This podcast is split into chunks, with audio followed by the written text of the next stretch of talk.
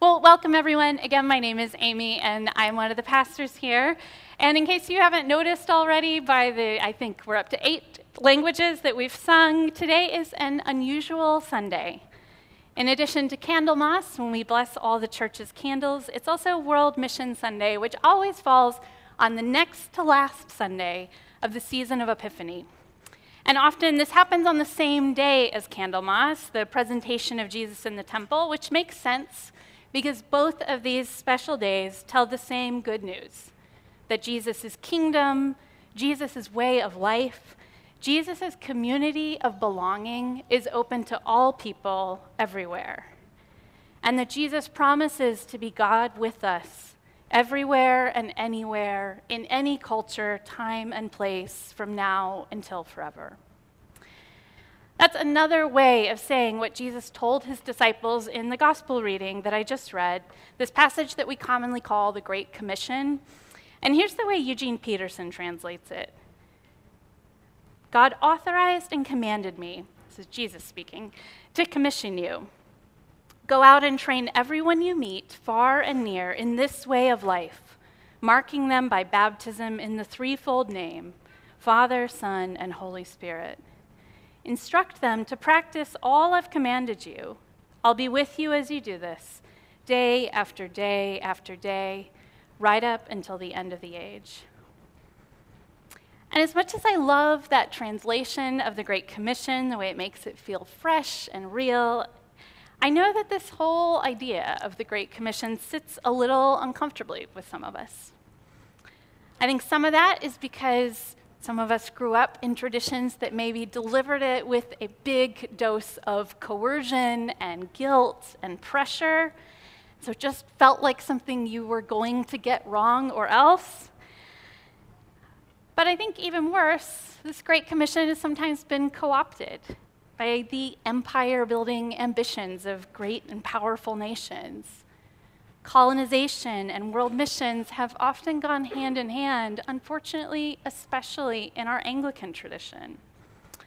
So much so that now a big barrier to Christianity outside the West is this perception that becoming a Christian is the same thing as becoming a Westerner, becoming kind of like an American, and everything that comes along with that our way of government, our economics, our foreign policies, our consumerism, our decadence, the Super Bowl and McDonald's and The Bachelor.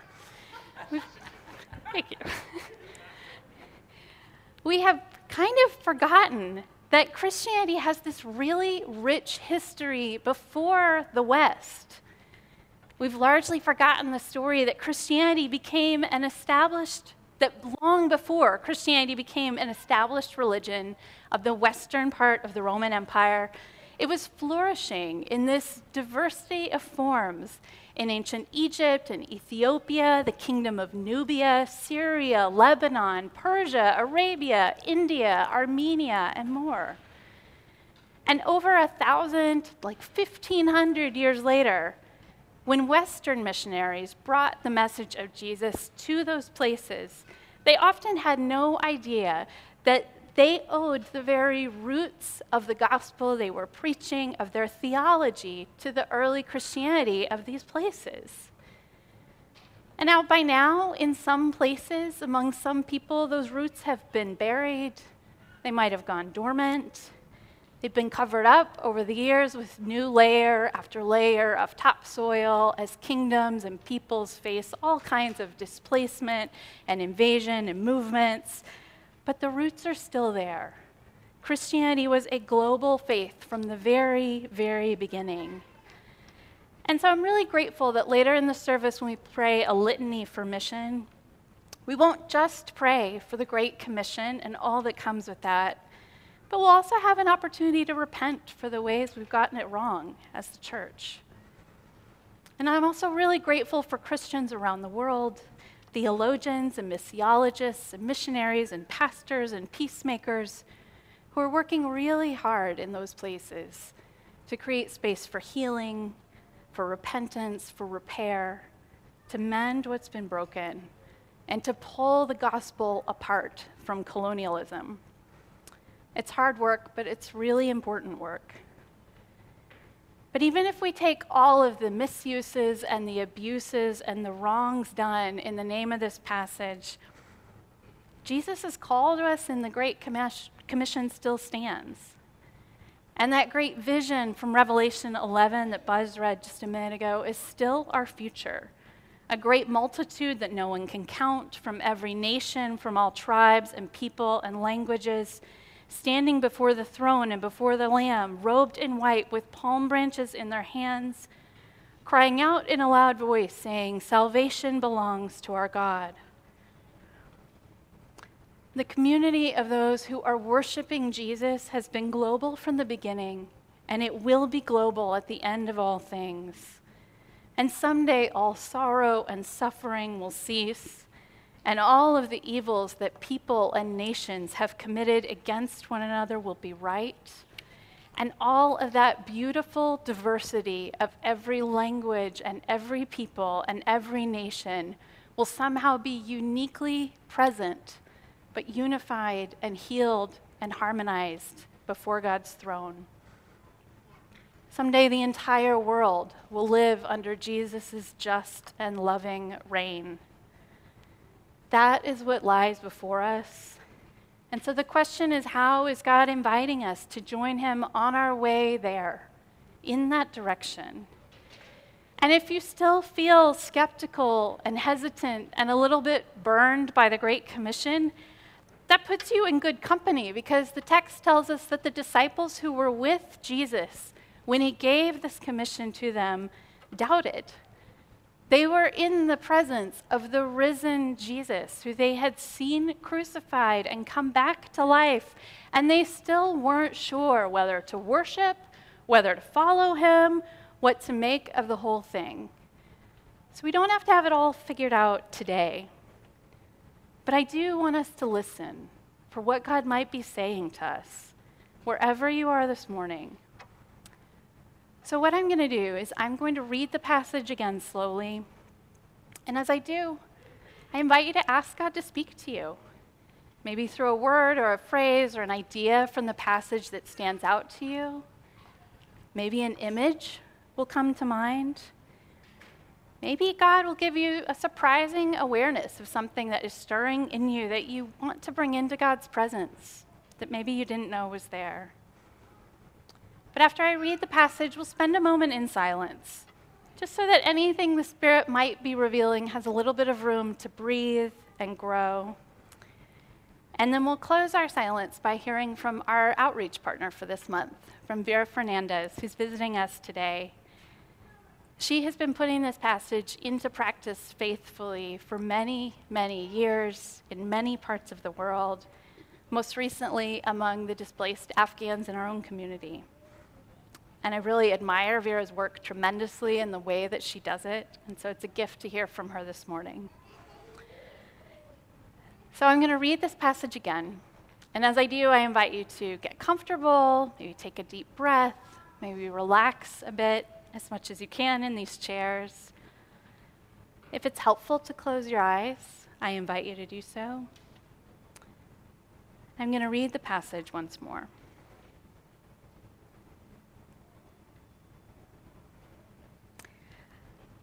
Now the eleven disciples went to Galilee, to the mountain to which Jesus had directed them. And when they saw him, they worshiped him, but some doubted. And Jesus came and said to them, All authority in heaven and on earth has been given to me. Go therefore and make disciples of all nations, baptizing them in the name of the Father and of the Son, and of the Holy Spirit, teaching them to observe all that I have commanded you. And behold, I am with you always to the end of the age. We'll just spend a moment in silence.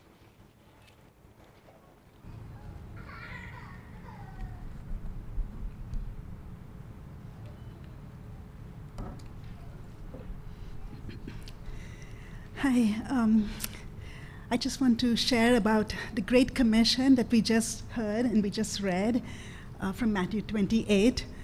that um, as I was meditating on, on that, these verses this last week, um, I sensed the Lord say that this great commission also comes with a great promise.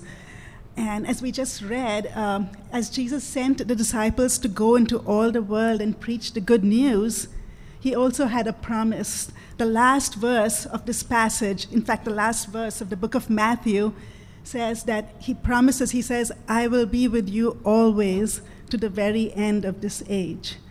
Uh, what an incredible promise that even as he sends us out to go into all the world, to go to the nations, he also promises that he will be with us always. And this promise became so real to me in 2021. Um, uh, uh, the Lord had sent me to serve in Afghanistan. Uh, I was with a team in Afghanistan serving in a shelter for boys with street kids.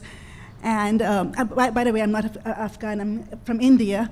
But God had sent me to Afghanistan. And as I was serving there, uh, most of you may recall in 2021 the scenes at the airport in August of 2021. There was turmoil, there was so much of devastation, there were tragic scenes where hundreds of thousands of Afghans were trying to leave the country. Um, the Lord miraculously brought me out on the evening of the Taliban takeover. On August 14th, I got on one of the last commercial flights and got out of Afghanistan to the US. Um, uh, as, as, I reached the US, I was seeing all these scenes, uh, and um, this promise was so real to me of Jesus saying that as He sent me out to preach the good news, His promise was so true that He was with me always. And that promise became so real to me um, back in August of 2021. Despite seeing such a miraculous way in which I knew that it was God who brought me out, beyond a doubt, uh, I went through a season of doubt, as we just read about. The disciples also who doubted. Uh, I also went through a season of doubt, and I began to wonder uh, where would I live? What ministry would I now do? I couldn't go back to Afghanistan and um, uh, what ministry, what job, where, when, how, what would I do? And I went through these seasons of just uncertainty, of seasons of fear, of being anxious, of wondering what will be, what will be the future. And today I just want to testify with you that God is so faithful to keep his promises. And within just a short period of six months, it felt forever at that time, but it was just six months when God opened the door for me to come and resettle in Northern Virginia. Had you asked me back in 2021, um, would I ever be able to resettle in, in the DC area, I would have said that would be impossible. But God made it possible. And uh, not only was I able to resettle in the DC area, but I connected with an organization called For the Nations DC, where, with whom I'm now serving. And I'm able to reach out to a large number of Afghans who've also resettled here in the DC area. And I saw that as God opening that door for me to be able to uh, serve this large and delightful population of Afghans here in Northern Virginia. And um, I- am so grateful to God for opening this door and for making this way possible. And For the Nations DC serves, um, our team, along with many volunteers, serves over 100 uh, students who come in to learn English. We have ESL classes uh, during the week, three times a week.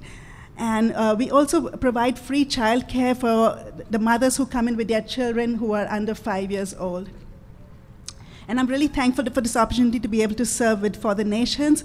In particular, God has called me to work with the children, and I've been running uh, book reading clubs and other activities, which I'm trusting God to lead more in the days ahead.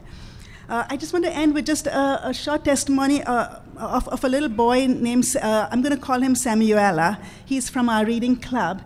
And uh, Samuela is an Afghan boy, uh, aged 12 years old. And um, uh, we, we, were reading a book called, in, in, our book reading club, called The Giving Tree.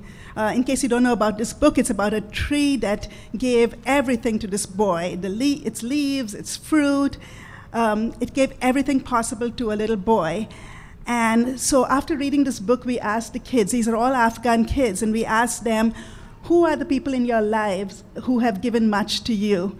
And some of the kids said, my parents, some said, my friends, some actually did say God. Um, Samuela went on to say that it was my father who was this giving person in my life. Um, another little boy, a friend of his, laughed at him and said, Your father is still in Afghanistan. What can he give you?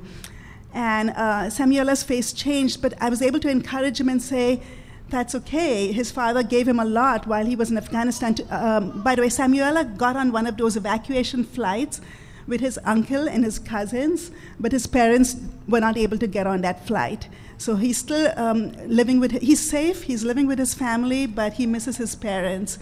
And our prayer is that as we interact with these Afghans, and I'm giving an example of Samuela, that Samuela will one day get to know God as his giving father, and that as, as a faithful and giving father. And um, God's promise is so true as He's called us to go to the nations. Today, we do not have to go far to go to the nations. The nations have come to us. We have thousands of um, immigrants and internationals right here in the Northern Virginia, DC area. So we don't even have to go far to reach, to spread the good news to the nations. And God's promise is so true that as we go and serve the nations, He will be with us always.